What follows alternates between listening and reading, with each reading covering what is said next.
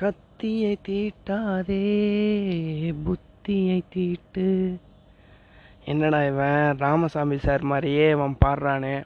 அவர் மாதிரி அழகாக பாட தெரியலனா கூட இந்த தலைப்புக்கு பார்த்த உடனே எனக்கு இந்த பாட்டு தான் ஞாபகம் வந்தது. இந்த பாட்டு எப்போல்லாம் ஞாபகம் வருதுன்னு நான் யோசிச்சு பார்க்குறேங்க காலேஜில் எக்ஸாம்லாம் எழுதுகிறப்ப ஒரு சில கொஷின் பேப்பரில் நமக்கு ஒரு ஆன்சருமே தெரியாது. அந்த ஆன்சர் தெரியாமல் முழிச்சிக்கிட்டே பேனாவை மண்டையில் தட்டிக்கிட்டே மேலே ஓடுற ஃபேனை பார்த்துட்டு யோசித்தோம்னு வச்சுக்கோங்க. இந்த பாட்டு தான் பேக்ரவுண்டில் ஓடும்.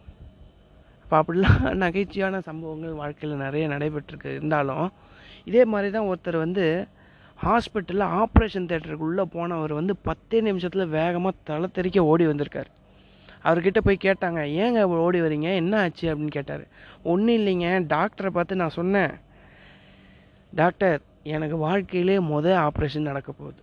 கொஞ்சம் கரெக்டாக பார்த்து பண்ணுங்க டாக்டர் அப்படின்னு சொன்னேன்.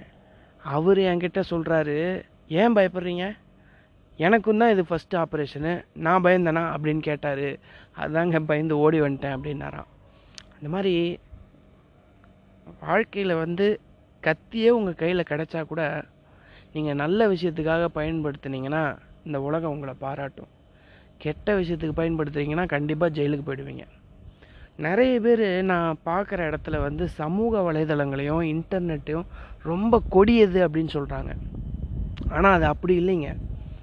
நீங்கள் இன்டர்நெட்டில் போய் நல்லதை தேடி பாருங்கள் உங்களுக்கு எல்லாமே நல்லது வரும். கெட்டதை தேடினீங்கன்னா கண்டிப்பாக கெட்டது வரும். அந்த பொருளை யார் எந்த நோக்கத்துக்காக எப்படி பயன்படுத்துகிறாங்களோ அப்படி அவங்களுடைய வாழ்க்கை மாறுது.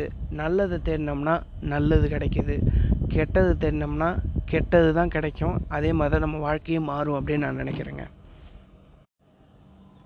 எங்கு படித்திருந்தாலும் நானே சொன்னாலும் உனது புத்திக்கும் பொது அறிவுக்கும் பொருந்தாத உன்னை நீ நம்பவே நம்பாதே அப்படின்னு சொல்லி பெரியார் சொல்கிறாரு நீங்கள் அவரே சொல்லியிருந்தாலும் பெரியாரே சொல்லியிருந்தாலும் உங்கள் புத்திக்கும் பொது அறிவுக்கும் பொருந்தாத ஒன்றை நீ ஒரு நாளும் நம்பாத அப்படின்னு பெரியார் நமக்கு சொல்லி கொடுக்குறாரு. அப்போ யோசிச்சு பாருங்க நம்ம எங்கே படித்தாலும் அது கரெக்டாக அதை நம்ம புத்தி யூஸ் பண்ணி அது கரெக்டாக அது தப்பாக அது என்ன நோக்கத்துக்காக சொல்கிறாங்க அப்படின்றத நம்ம புரிஞ்சுக்கிட்டு தான் நம்ம வாழ்க்கையில் நம்ம நகர்ந்து போகணும் அப்படின்னு சொல்லி பெரியார் நமக்கு சொல்கிறாரு இதெல்லாம் பொருந்துற மாதிரி ஐயா வைரமுத்து வந்து ஒரு கதை சொல்லியிருந்தார். அது எனக்கு ரொம்ப ஞாபகம் வந்துச்சு இந்த இடத்துல. ஒரு ஊரில் ஒருத்தர் வந்து முடித்திருத்துற தொழிலாளி ஒரு கடை வைக்கிறான். அவன் ஏன் வைக்கிறான்னா அந்த ஊரில் அவனுக்கு பகையாக இருக்கிற ஒருத்தன் இவன் கடைக்கு வர வச்சு இவனை கொன்னணும் அப்படின்னு சொல்லி பிளான் பண்ணி ஒரு இடத்துல ஒரு கடை போடுறான். அந்த கடை போட்டுட்டு யாரை கொல்லணும்னு நினைக்கிறானோ அவனுக்காக பல வருஷம் வெயிட் பண்ணுறான் வெயிட் பண்ணிவிட்டு முப்பது வருஷம் கழித்து அந்த ஆள் ஒரு நாள் அந்த கடைக்கு முன்னாடி வண்டி நிப்பாட்டுறான். அந்த தொழிலாளி ரொம்ப சந்தோஷப்படுறான். முப்பது வருஷமாக காத்திருந்து நம்ம கொல்ல வேண்டிய வந்துட்டான்டா. இவனுக்கு எப்படியாவது இவனை இன்னைக்கு கொண்டுறணும் அப்படின்னு சொல்லி ரொம்ப ஆர்வமாக அவனை பார்க்குறான். அவர் வண்டியை நிறுத்திட்டு நடந்து உள்ளே வராரு. இந்த முடித்திருத்துற தொழிலாளி மனசுக்குள்ளே கற்பனை பண்ணுறான் இவனை எப்படி கொல்லலாம்? வந்த உடனே உட்கார வச்சு கழுத்தில் கத்தியை வச்சு அறுத்து கொண்டுடலாமா இல்லை இவனுக்கு ஷேவிங் க்ரீம்லாம் தடவி விட்டுட்டு பொறுமையாக அந்த ஷேவிங் க்ரீமோட கத்தியை வச்சு இழுத்துடலாமா இல்லை ஷேவிங்கெல்லாம் முடிச்சுட்டு முடியெல்லாம் திருத்தி முடிச்சுட்டு கடைசியாக அவனை கொண்டுடலாமா அப்படின்னு சொல்லி கொஞ்சம் கொஞ்சமாக பிளான் பண்ணுறாரு இவர் பிளான் பண்ணிகிட்டு இருக்கும் போதே அந்த முடி அந்த கொல்லப்பட வேண்டியவன் வந்து உள்ளே வந்துடுறான். உள்ளே வந்து உட்காந்து முடி வெட்டணும் ஷேவ் பண்ணணும்னு சொல்லிடுறான். இவர் அப்பவும் பிளான் பண்ணிக்கிட்டே இருக்கார். இவனை இப்போ கொண்டுடலாமா அப்போ கொண்டுடலாமா அடுத்த ரெண்டு நொடி கொண்டுடலாமா அப்படின்னு சொல்லி பிளான் பண்ணிக்கிட்டே இருக்கார். கடைசியில் ஷேவிங்கும் பண்ணி முடியும் வெட்டி காசும் அவன் கையில் கொடுத்துட்டு கடையை விட்டு நவுந்து ரெண்டு அடி எடுத்து வெளில போகிறான் அப்போ இந்த முடி திருத்துற தொழிலாளி நினச்சி பார்க்குறாரு இவனை நம்ம கொன்னுட்டோன்னா இந்த ஊரில் முடி திருத்துற தொழிலாளி யாரையுமே நம்ப மாட்டாங்க. நம்ம தொழிலுக்கே செய்யக்கூடிய துரோகம் ஆகிடும் அதனால் இவன் உயிரோட போகிறது தான் கரெக்ட் அப்படின்னு சொல்லி அவனை கொல்லாமல் விட்டுறாரு. இதோட அந்த கதை முடியுதுங்க. நீங்கள் யோசிச்சு பாருங்கள் ஒருவேளை அந்த முடி திருத்துற தொழிலாளி அவனை கொண்டு இருந்தான்னா ஊரில் யாருமே நம்பி இருக்க மாட்டாங்க.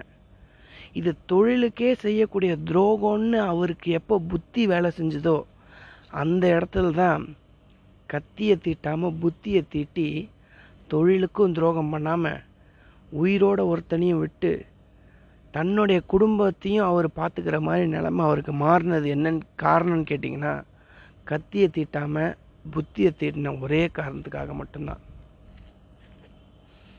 வள்ளுவர் இது எப்படி தெரியுங்களா சொல்கிறாரு கனை கொடிது யாழ்கோடு செவ்விது அங்கன்ன வினைபடு பாலாட் குழல் அப்படிங்கிறார். இந்த கணைன்றது அம்புங்க. அம்பு எவ்வளோ ஷார்ப்பாக இருக்குதோ அது அவ்வளோ கொடியுது. ஆனால் அந்த யாழுன்றது இசை மீட்டுறது. அது ரொம்ப காதுக்கு இனிமையாக இருக்கும். அது மாதிரி வாழ்க்கையில் மனிதர்களுடைய பண்புக்கு தகுந்த மாதிரி அவங்க நடந்துப்பாங்க அப்படின்னு வள்ளுவர் சொல்கிறார் நம்ம கையிலே கத்தி கிடச்சா கூட அந்த கத்தியை வச்சு பழத்தை நறுக்கி நம்ம சாப்பிட்டோன்னு வச்சுக்கோங்களேன் அது நம்ம உடம்புக்கு நல்லது. அந்த கத்தியை எடுத்துகிட்டு போய் யார் மேலேயாவது குத்துனோன்னா நம்ம கண்டிப்பாக ஜெயிலுக்கு போயிடுவோம். அந்த இடத்துல அந்த கத்தியை வச்சு நம்ம என்ன பயன்படுத்தணும் அப்படின்னு நினச்சி புத்தியை யூஸ் பண்ணி பார்த்தோன்னா நம்ம வாழ்க்கை நல்லா இருக்கும்னு சொல்லி கத்தியை தீட்டாதே புத்தியை தீட்டு என்று சொல்லி நல்ல வாய்ப்புக்கு நன்றி சொல்லி விடைபெறுகிறேன். நன்றி வணக்கம்.